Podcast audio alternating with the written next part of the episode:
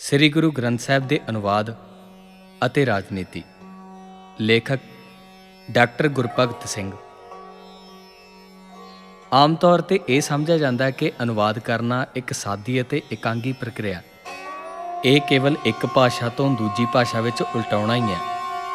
ਕੇਵਲ ਦੋ ਭਾਸ਼ਾਵਾਂ ਦੀ ਕੁਸ਼ਲਤਾ ਨਾਲ ਹੀ ਅਨੁਵਾਦ ਸੰਪੂਰਨ ਹੋ ਸਕਦਾ ਹੈ। ਅਸੀਂ ਇਹ ਭੁੱਲ ਜਾਂਦੇ ਹਾਂ ਕਿ ਹਰ ਭਾਸ਼ਾ ਇੱਕ ਜਟਲ ਚਿੰਨ ਪ੍ਰਬੰਧ ਹੈ।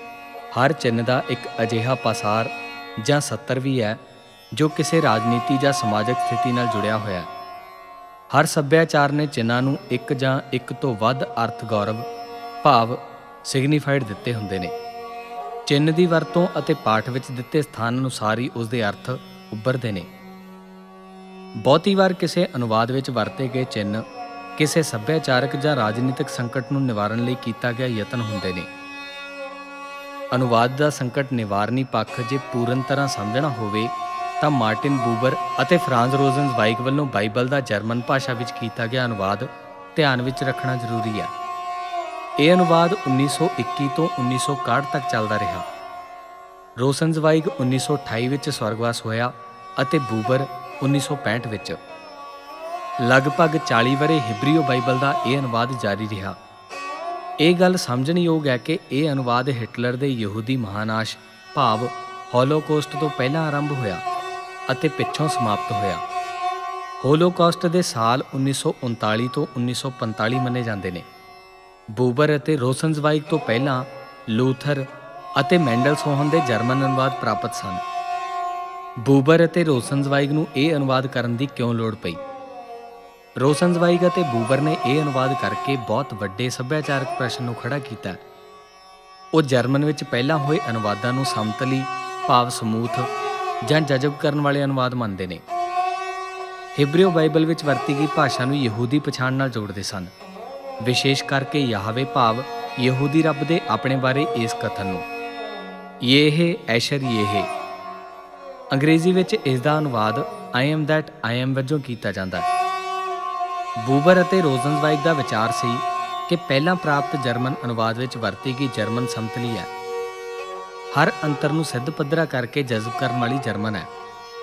ਉਸ ਵਿੱਚ ਹਿਬਰੀਓ ਬਾਈਬਲ, ਹਿਬਰੀਓਤਾ ਨੂੰ ਕਾਇਮ ਨਹੀਂ ਰੱਖਿਆ ਜਾ ਸਕਿਆ। ਸਪਸ਼ਟ ਸ਼ਬਦਾਂ ਵਿੱਚ ਹਿਬਰੀਓ ਵਾਕ ਦੀ ਇਹ ਵਿਲੱਖਣਤਾ ਹੈ। ਇਸ ਵਿੱਚ ਵਰਤੇ ਗਏ ਸ਼ਬਦਾਂਸ਼ ਭਾਵ, ਸਿਲੇਬਲ ਭਾਰੀ ਨੇ। ਉਹਨਾਂ ਦਾ ਵਾਕ ਵਿੱਚ ਜੋੜ ਇੱਕ ਨਿਵੇਕਲਾਪਣ ਸਿਰਜਦਾ ਹੈ। ਹਿਬਰੀਓ ਵਾਕ ਅਤੇ ਸ਼ਬਦਾਂਸ਼ ਵਿੱਚ ਮੌਖਿਕ ਭਾਵ ਔਰਲ ਗੁਣ ਵੀ ਹੈ। ਇਸ ਨੂੰ ਕੋਲ ਮੈਟ੍ਰਿਕਸ ਆਖਿਆ ਗਿਆ।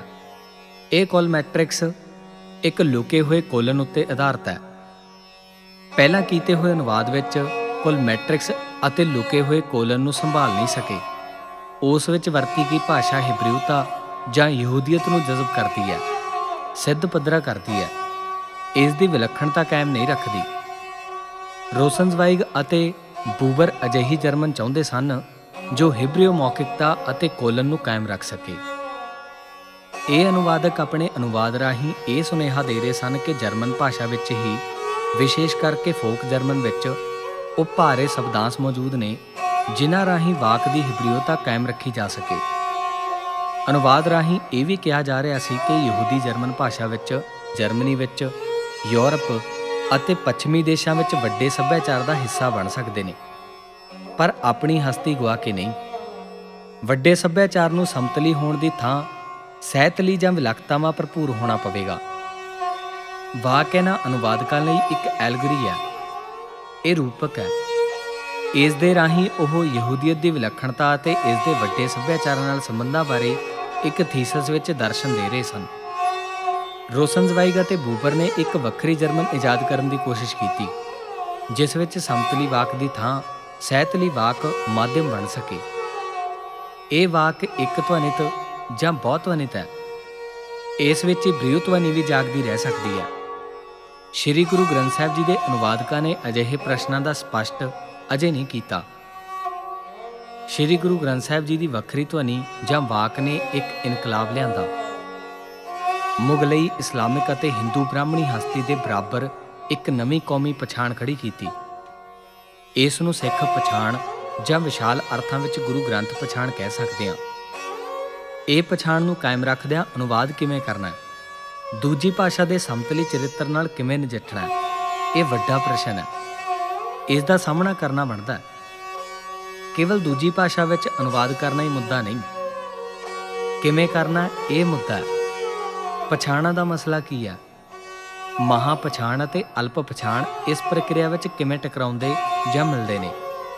ਇਹਨਾਂ ਸਭ ਗੱਲਾਂ ਬਾਰੇ ਚਿੰਤਨ ਦੀ ਲੋੜ ਹੈ ਜੋ ਅਜੇ ਤੱਕ ਨਹੀਂ ਹੋਇਆ। ਸ੍ਰੀ ਗੁਰੂ ਗ੍ਰੰਥ ਸਾਹਿਬ ਦੇ ਇੱਕ ਹਿੰਦੀ ਅਨੁਵਾਦਕ ਨੇ ਮੂਲ ਮੰਤਰ ਦੀ ਵਿਆਖਿਆ ਕਰਦਿਆਂ ਈਸ਼ਵਰ ਬ੍ਰਹਮ ਸ਼ਬਦ ਵਰਤੇ ਨੇ। ਪਹਿਲੀ ਪੌੜੀ ਦੀ ਵਿਆਖਿਆ ਲਈ ਸ਼ਬਦ ਪਰਮਾਤਮਾ ਵੀ ਪ੍ਰਯੋਗ ਕੀਤਾ। ਅਨੁਵਾਦਕ ਦੀ ਸ੍ਰੀ ਗੁਰੂ ਗ੍ਰੰਥ ਸਾਹਿਬ ਜੀ ਦੇ ਪ੍ਰਤੀ ਸ਼ਰਧਾ ਵੀ ਪੂਰੀ ਹੈ ਇਸ ਵਿੱਚ ਕੋਈ ਸ਼ੱਕ ਨਹੀਂ।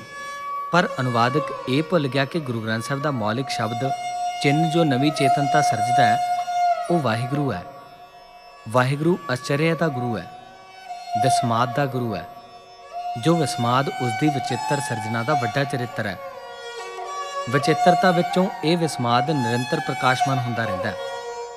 ਵਾਹੇ ਆਚਰਯ ਦਾ ਗੁਰੂ, ਈਸ਼ਵਰ ਅਤੇ ਬ੍ਰਹਮ ਨਾਲੋਂ ਵੱਖਰਾ ਹੈ। ਈਸ਼ਵਰ, ਬ੍ਰਹਮ ਪ੍ਰਮਾਤਮਾ ਵੇਦਾਂਤਕ ਪੈਰਾਡਾਈਮ ਦੇ ਸ਼ਬਦ ਨੇ। ਇਹਨਾਂ ਦੀ ਨਿਸ਼ਚਿਤਤ ਹੋ ਚੁੱਕੀ ਸੀ। ਇਹ ਸ਼ਬਦ ਵਾਹਿਗੁਰੂ ਨਾਲ ਸੰਬੰਧਿਤ ਚੇਤਨਤਾ ਜਾਂ ਅਨੁਭਵ ਨਹੀਂ ਸਾਜਦੇ। ਇੱਕ ਓੰਕਾਰ ਦੀ ਵਿਆਖਿਆ ਇਹਨਾਂ ਤਿੰਨਾਂ ਸ਼ਬਦਾਂ ਦੀ ਵਰਤੋਂ ਨਾਲ ਨਹੀਂ ਹੋ ਸਕਦੀ। ਸ਼ਬਦ ਵਾਹਿਗੁਰੂ ਹੀ ਵਰਤਣਾ ਪਵੇਗਾ। ਵਾਹਿਗੁਰੂ ਸ਼ਬਦ ਚਿੰਨ੍ਹ ਦਾ ਨੈਟਵਰਕ ਹੋਰ ਹੈ ਅਤੇ ਉੱਪਰ ਵਰਣਿਤ ਤਿੰਨ ਸ਼ਬਦਾਂ ਦਾ ਨੈਟਵਰਕ ਹੋਰ। ਇਸੇ ਤਰ੍ਹਾਂ ਅੰਗਰੇਜ਼ੀ ਦੇ ਅਨੁਵਾਦਕ ਸ਼ਬਦ ਚਿੰਨ੍ਹ ਵਾਹਿਗੁਰੂ ਦਾ ਅਨੁਵਾਦ ਗੋਡ ਵਰਤ ਕੇ ਕਰਦੇ ਨੇ। ਇਹ ਗੋਡ ਈਸਾਈ ਹੈ, ਇਸਲਾਮੀ ਹੈ, ਵਿਦਾਤ, ਵੇਦਾਂਤਕ ਹਿੰਦੂ ਹੈ। ਇਸ ਦੇ ਸਿਗਨੀਫਾਈਡ ਅਰਥ ਕਿਸ ਪਰਪੇਖ ਨੇ ਨਿਸ਼ਚਿਤ ਕੀਤੇ ਨੇ? ਇਹ ਜਾਣਨਾ ਜ਼ਰੂਰੀ ਹੈ। ਅਨੁਵਾਦ ਰਾਹੀਂ ਮੌਲਿਕ ਅਤੇ ਨਿਵੇਕਲੇ ਪਰਪੇਖ ਨਾਲੋਂ ਤੋੜ ਕੇ ਕਿਸੇ ਹੋਰ ਪਰਪੇਖ ਨਾਲ ਜੋੜਨ ਦਾ ਯਤਨ ਕੀਤਾ ਹੋ ਸਕਦਾ ਹੈ। ਇਸ ਤਰ੍ਹਾਂ ਗੁਰਬਾਣੀ ਦੇ ਸਾਹਿਬ ਨੂੰ ਕੇਵਲ ਲਾਰਡ ਵਜੋਂ ਨਹੀਂ ਉਲਥਾਇਆ ਜਾ ਸਕਦਾ। ਅੰਗਰੇਜ਼ੀ ਵਿੱਚ ਲਾਰਡ ਸ਼ਬਦ ਦੇ ਸਿਗਨੀਫਾਈਡ ਅਰਥ ਸੁਆਮੀ ਮਾਲਕ, ਈਸ਼ਾ ਆਦਿ ਨੇ। ਇਹ ਚਿੰਨ ਜ਼ਗੀਰਦਾਰੀ, ਰਾਜਨੀਤਿਕ, ਆਰਥਿਕ ਪ੍ਰਬੰਧ ਨਾਲ ਵੀ ਜੁੜਿਆ ਹੋਇਆ। ਗੁਰਬਾਣੀ ਦਾ ਸਾਹਿਬ ਪ੍ਰਿਯ ਹੈ ਤੇ ਕੰਤ ਹੈ। ਗੁਰਬਾਣੀ ਦਾ ਸਾਹਿਬ ਮਨ ਵਿੱਚ ਈਸਾਈ ਜ਼ਗੀਰਦਾਰੀ ਅਰਥ ਨਹੀਂ ਜਗਾਉਂਦਾ। ਬਾਈਬਲ ਦਾ ਲਾਰਡ ਇੱਕ ਹੋਰ ਪ੍ਰਬੰਧ ਨਾਲ ਜੋੜਦਾ ਹੈ, ਜੋ ਗੁਰਬਾਣੀ ਦਾ ਪ੍ਰਬੰਧ ਜਾਂ ਵਿਸ਼ਵ ਨਹੀਂ। ਇੱਥੇ ਜੇ ਲਾਰਡ ਚਿੰਨ ਦੀ ਵਰਤੋਂ ਹੋਣੀ ਹੈ, ਤਾਂ ਉਹ ਬਿਲਵਡ ਲਾਰਡ ਵਜੋਂ ਹੀ ਹੋ ਸਕਦੀ ਹੈ, ਜਾਂ ਕੇਵਲ ਬਿਲਵਡ ਵਜੋਂ। ਮੂਲ ਮੰਤਰ ਵਿੱਚ ਪ੍ਰਸਾਦ ਨੂੰ ਲਗਭਗ ਹਰ ਅੰਗਰੇਜ਼ੀ ਅਨੁਵਾਦਕ ਨੇ ਗ੍ਰੇਸ ਵਜੋਂ ਉਲਥਾਇਆ। ਗ੍ਰੇਸ ਨਾਲ ਪੂਰੀ ਈਸਾਈ ਧਾਰਮਿਕ ਪਰੰਪਰਾ ਜੁੜੀ ਹੋਈ ਹੈ। ਉਹ ਪਰਪੇਖ ਵੀ ਜਿਸ ਵਿੱਚ ਆਦਮ ਅਤੇ ਈਵ ਨੇ ਗੁਨਾਹ ਕੀਤੇ। ਪੂਰੀ ਭਾਰਤੀ ਪੂਰਬੀ ਧਾਰਮਿਕ ਪਰੰਪਰਾ ਵਿੱਚ, ਵਿਸ਼ੇਸ਼ ਕਰਕੇ ਸ੍ਰੀ ਗੁਰੂ ਗ੍ਰੰਥ ਸਾਹਿਬ ਨਾਲ ਸੰਬੰਧਿਤ ਚਿੰਨ ਪਰੰਪਰਾ ਵਿੱਚ ਉਸ ਗੁਨਾਹ ਅਤੇ ਇਸ ਨਾਲ ਸੰਬੰਧਿਤ ਗ੍ਰੇਸ ਦੀ ਕੋਈ ਵੀ ਥਾਂ ਨਹੀਂ। ਵਾਹਿਗੁਰੂ ਦੀ ਕਿਰਪਾ ਪ੍ਰਸਾਦ ਦਾ ਵਰਣਨ ਹੈ।